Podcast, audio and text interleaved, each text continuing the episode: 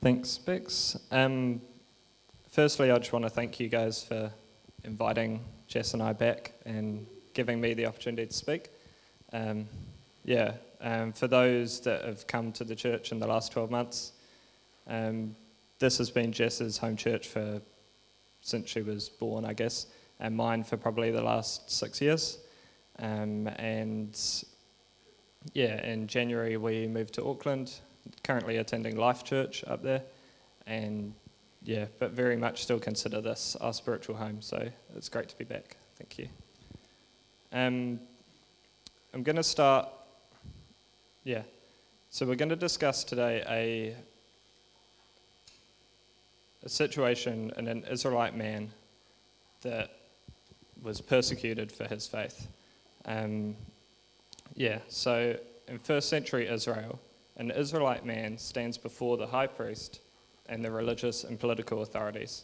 They must answer for the disruption that they've caused to the Jewish nation, bringing thousands to follow them. And yeah, the the priests and the religious authorities through this have been slowly losing their power and yeah, demanding ret- retribution. The Israel, this Israelite man shaped and crafted the religious thoughts of many, shifting their understanding of God. Those who've been disabled now walk. Yeah. Those who have been disabled now walk through the temple healed. Others are free of demons that once possessed their life, and the thoughts, um, yeah, and the outcasts of Jewish society begin to feel valued, not only by, by other people, but by God. Now, I just want to ask, who does this description describe to you? Yeah, that, that's what I imagine. Most of you are thinking Jesus, and you're not wrong, but we're, well, we are going to talk about Jesus, but not directly. Instead, we're going to talk about Peter. Peter faced these same same situations throughout Acts four, one to twelve. Peter describes the account of this repeating story in Jerusalem, the first of many throughout Acts, where the apostles, including Paul, had to appeal to religious and political authorities. If we turn to Acts four, one to twelve, and we'll say amen when you're there, and this is going to be the main scripture, so keep a finger in there because we'll be back and forth. Solid. The screen doesn't count, though. Um, sweet.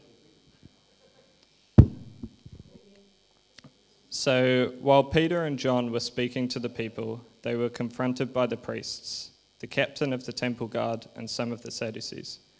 These leaders were very disturbed that Peter and John were teaching the people, teaching the people that through Jesus there was resurrection of the dead. They arrested them, and since it was already evening, put them in jail until morning. But many of the people who heard their message believed it, so the number of men who believed now totaled about five thousand. The, I'm reading from the N L T. The N L T on the screen is slightly different, not too sure why, but it is what it is. Um, the next day, the council of all the rulers and elders and teachers of religious law met in Jerusalem. Annas, the high priest, was there, along with Face, unsure. Um, yeah, that guy that begins with C. Um, John, Alexander, and other relatives of the high priest. They brought in the two disciples and demanded, "By what power and in whose name have you done this?" Then Peter, filled with the Holy Spirit, said to them, "Rulers and elders of our people, are we being questioned today because we have done a good deed for a crippled man?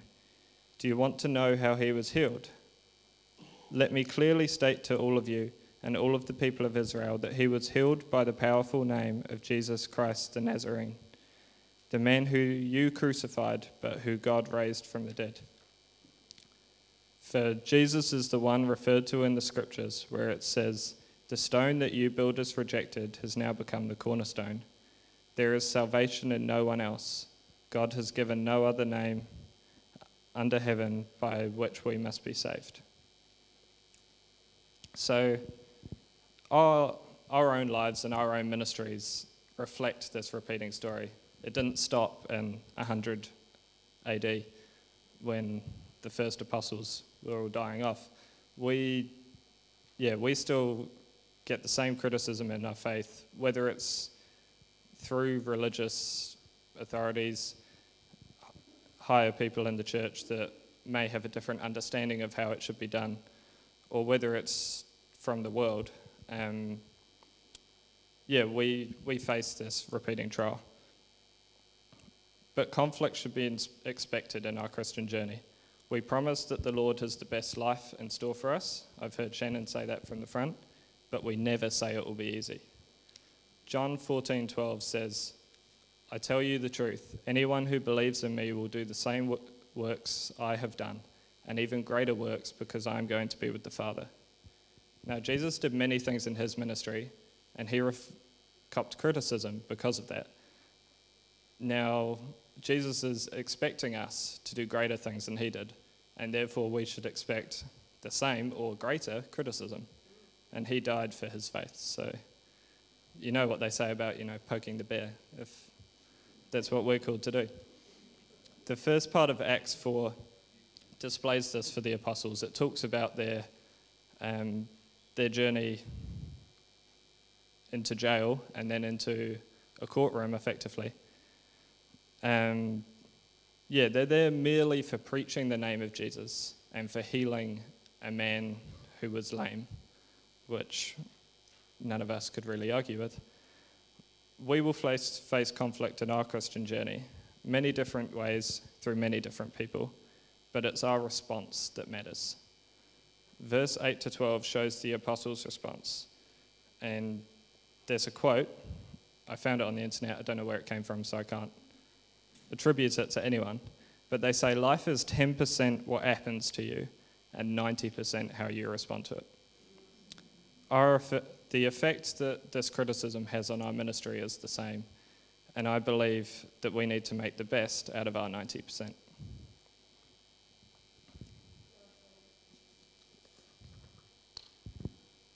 Peter's first example in Acts four presents three considerations, or it presents many. I've picked out three. Um, yeah, on how we should respond. Firstly, his response to criticism f- um, focuses on the authority of Christ and on Scripture.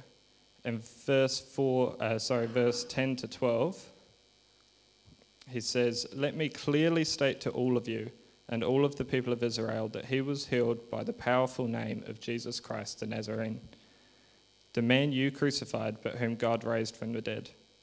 For Jesus is the one referred to in the Scriptures, where it says, the stone you builders rejected has now become the cornerstone. There is salvation in no one else. God has given no other name under heaven by which we must be saved." Peter's response is unintim- un- unintimidated. There's certainty in his, his voice and his, what I imagine his presence would be. Um...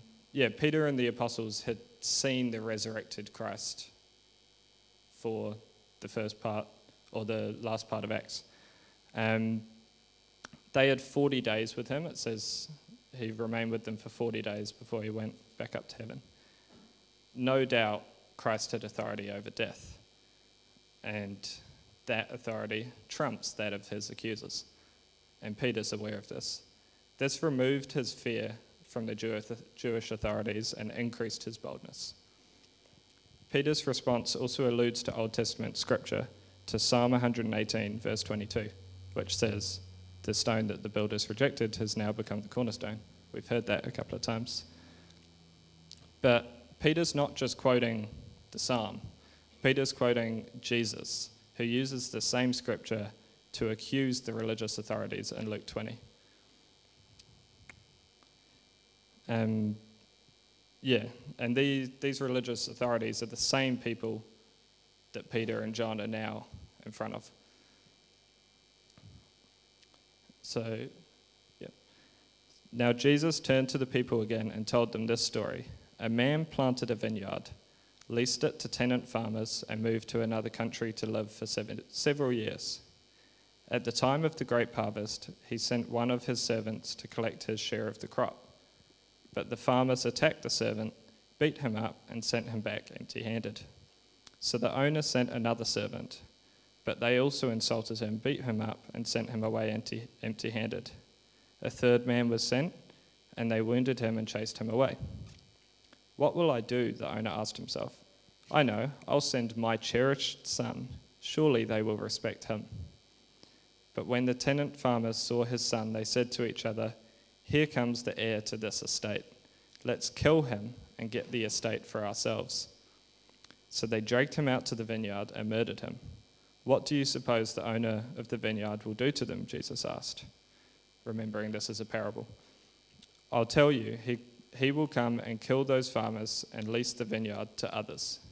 How terrible that such a thing should happen, his listen, listeners protested. Jesus looked at them and said, This is then what does the scripture mean? The stone that the builders rejected has now become the cornerstone. Everyone who stumbles over that stone will be broken to pieces, and it will crush anyone who falls on it. The teachers of religious law and the leading priests wanted to arrest Jesus immediately because they realized he was telling the story against him. They were the wicked farmers, but they were afraid of the people's reaction. Now Jesus had, at that time, a pretty reasonable following, so the religious authorities were being pretty cunning in how to respond to it. Couldn't just get rid of him. Um, and through the song Cornerstone, we, we read that, and it's pretty clear that Jesus is the stone that was rejected, the cornerstone. And the first time I read this parable, it kind of seemed a wee bit confusing. Um, but verse nineteen indicates that the authorities understood it pretty clearly. If we give each person their role, it becomes a lot clearer. So the owner of the vineyard, that's the Lord, he's disrespected by the tenants, who in this parable are the religious leaders. The owner sends his only son, Christ, yet he's killed, which we know. The owner punishes them, taking back the vineyard, being the church or the people, and gives it to the others, now the Christian following that's building. Christ is the rejected son, the rejected stone.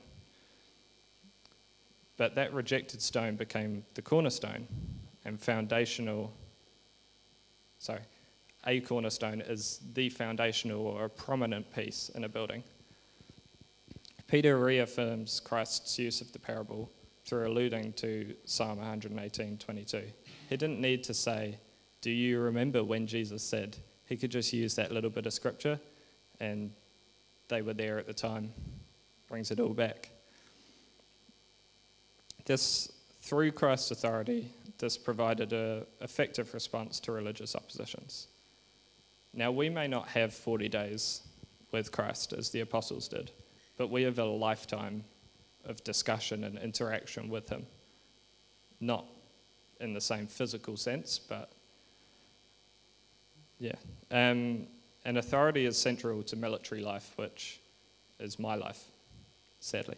Um, carrying out a task, so I'm an armourer, I work in the armoury, or used to.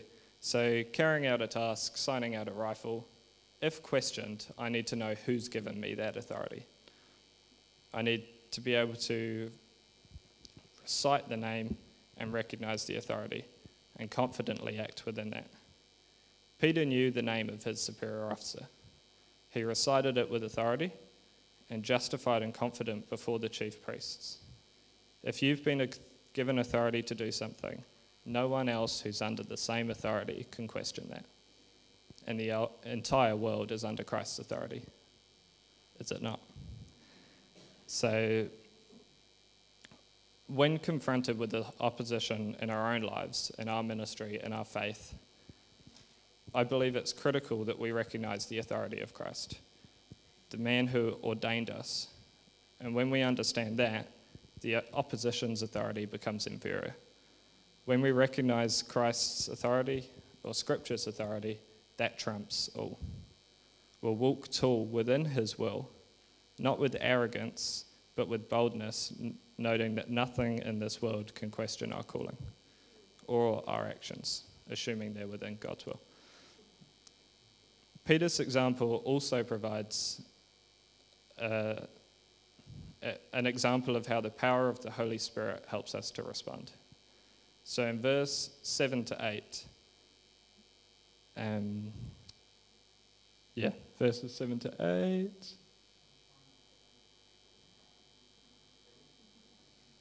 I can see it there, but I can't see it there. Um, anyway, I'll just read it.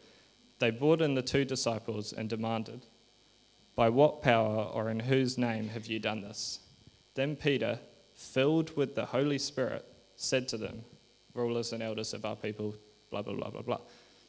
Luke, whilst he wrote Acts, depicts the questioning vividly, uses the word demanded. I often respond...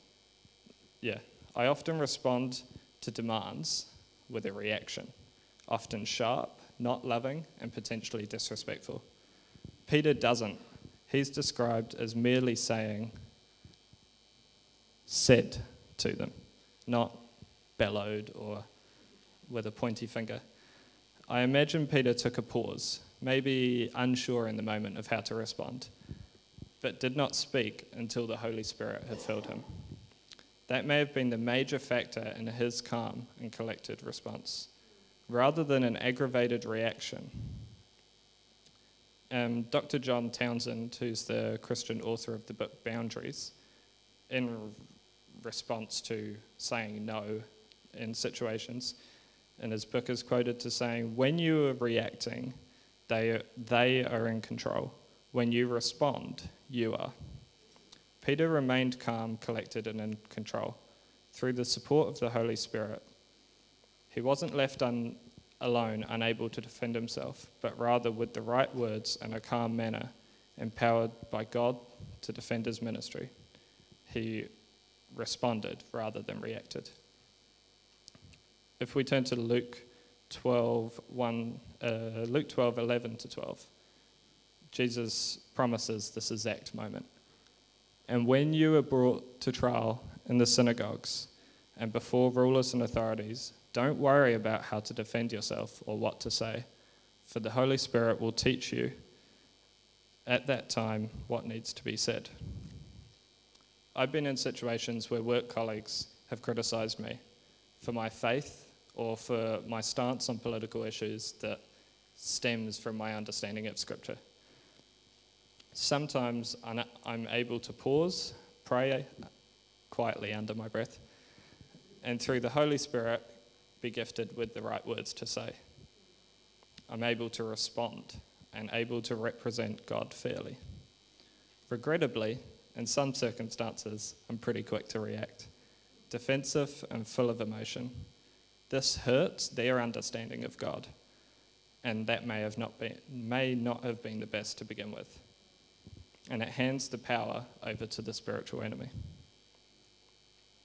I may be the only one, which probably not given the laughter in the room. I believe in future we will benefit our own personal ministry through a reliance on the Holy Spirit to fill us afresh before responding, taking a short pause to reflect and allow the Holy Spirit to speak to us. Consider how our words might shape their understanding and their journey towards the Lord, ultimately responding with wisdom, patience, and grace, as modelled by the apostles in the first century. And ultimately, this comes from the Holy Spirit. Lastly, Peter and John, before the Sanhedrin, which is the assembly of the religious authorities, provides an example of how good works can speak for itself. In verse nine, Luke, uh, Acts four, verse nine, being part of his response, yep. He says, "Are we being questioned today because we've done a good deed for a crippled man? Do you want to know how he was healed?" The premise for the imprisonment and the premise for the interrogation is Christ's healing works through Peter in Acts three, one to eleven. Now we'll quickly just work through this scripture. It's reasonably long, but... Peter and John went to the temple one afternoon to take part in the three o'clock prayer service. As they approached the temple, a man lame from birth was being carried. Each day he was put beside the temple, the one called the Beautiful Gate, so he could beg from the people going into the temple. When he saw Peter and John about to enter, he asked them for some money. Peter and John looked at him intently and said, and Peter said, "Look at us." The lame man looked at them eagerly, expecting money. But Peter said, "I don't have any silver or gold for you, but I'll give you what I have. In the name of Jesus Christ the Nazarene, get up and walk." There's that authority again. Then Peter took the lame man by the right hand and helped him up. As he did, the man's feet and ankles were instantly healed and strengthened. He jumped up, stood on his feet, and began to walk. Then walking, leaping, and praising God, he went into the temple with them.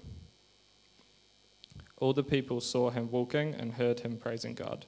When they realized he was the lame beggar they had seen so often at the Beautiful Gate, they were absolutely astounded. They all rushed out in amazement to Solomon's colonnade, where the man was holding tightly to Peter and John. So, to put this in perspective, a lame man who is crippled begs for money. At the gate to the temple, the Beautiful Gate, rather than providing a temporary comfort, being money from Peter and John, they provide him with the gift of healing.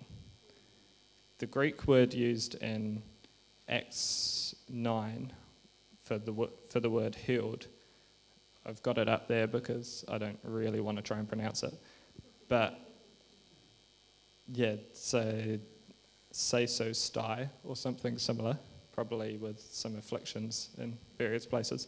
Um, that's the word for healing, for saving in the Greek.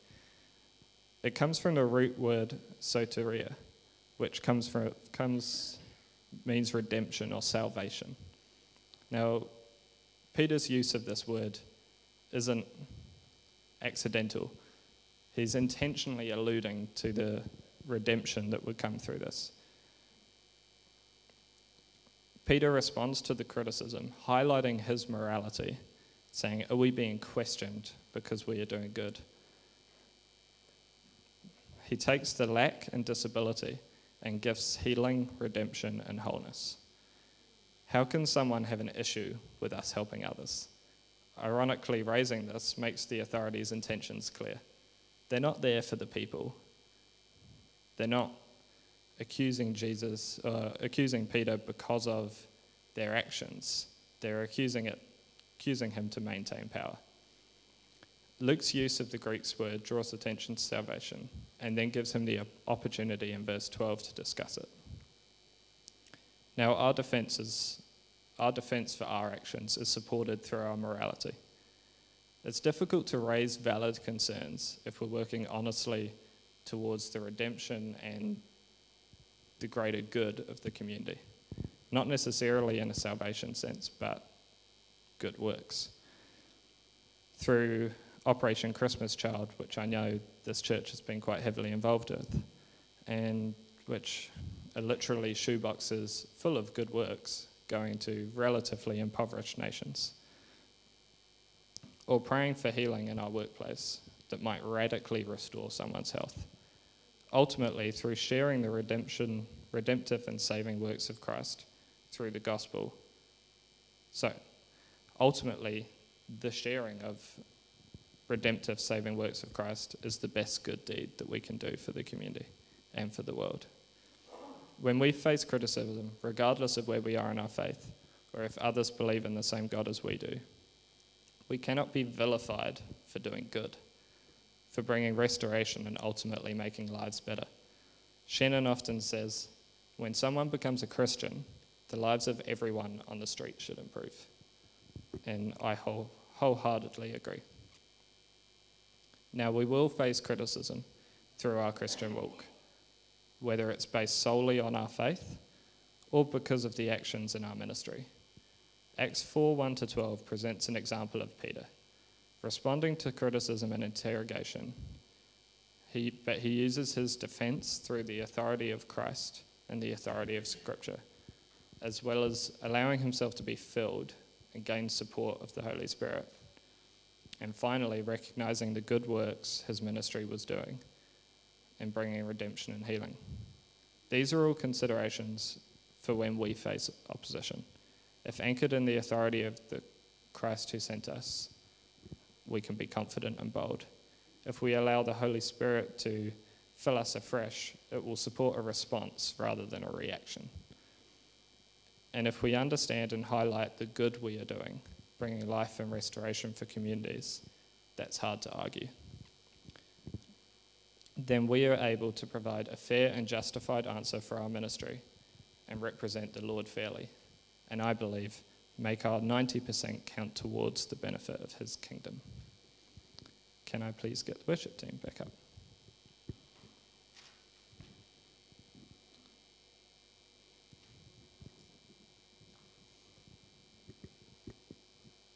If, yeah.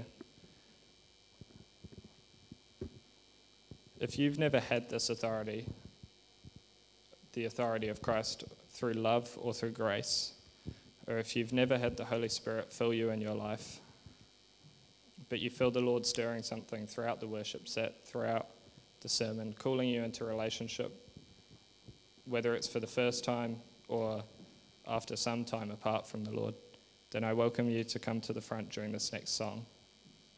And myself or the elders, the leadership team, I'm sure will pray for you and support you through any decision you choose to make. Alternatively, Shannon often says, if, yeah, feel free. Yeah. Um, alternatively, Shannon says that if you make that decision to tell at least three people by lunchtime. So if you want to keep that to yourself, that's between you and the Lord, but try and do that, and that gives you people to support you on the journey. Thank you. Over to you, Max.